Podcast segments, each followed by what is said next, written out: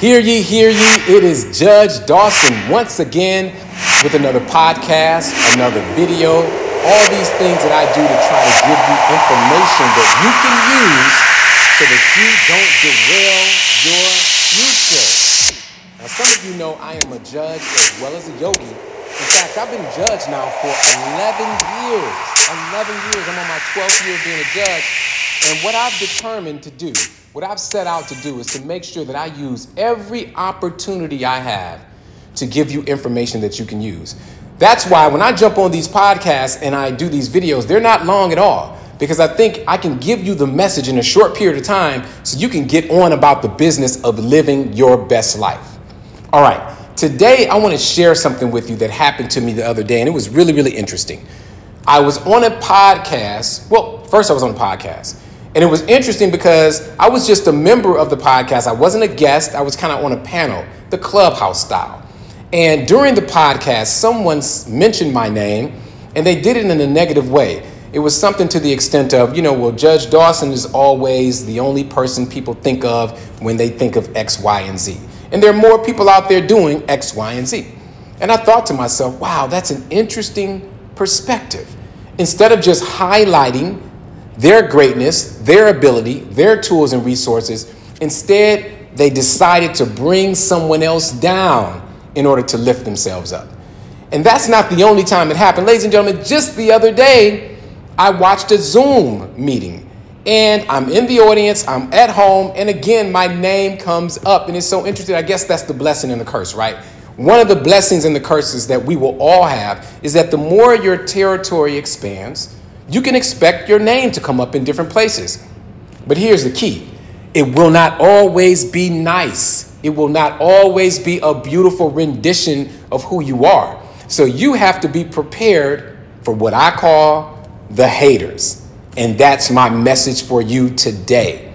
Not only prepare for the haters, but get rid of the haters in your life.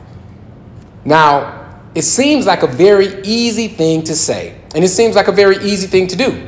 But in reality, we're not used to getting rid of haters for several reasons. One is some of us find energy by those who reject us or pressure us or move us negatively. Some of us actually get energy from that.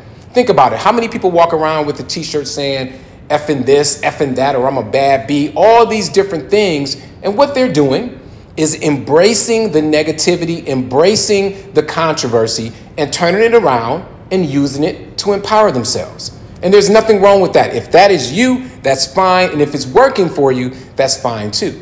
But I'm here to tell you that that attitude will drain your energy. Spending your time, your resources, your energy trying to battle the negativity of other people, I'm telling you, it is draining, ladies and gentlemen. So instead, I offer you a few other suggestions on how to deal with the haters. First of all, block the haters. Block them. There is no reason for you to have haters in your life when all you have to do is block them. Either that's unfollowing them or blocking them on social media or somehow just not watching their stuff or giving them access to yours.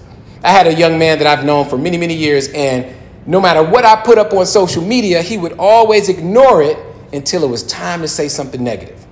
And I said to myself, I tried to reason with myself. I said, Well, I've known him for a while. I think he's a cool guy. I can deal with that.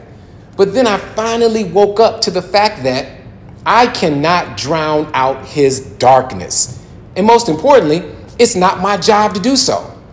So if you are right now deciding that you're going to be the positive light, that you're going to drown someone's darkness out, Again, it is a waste of your time and energy.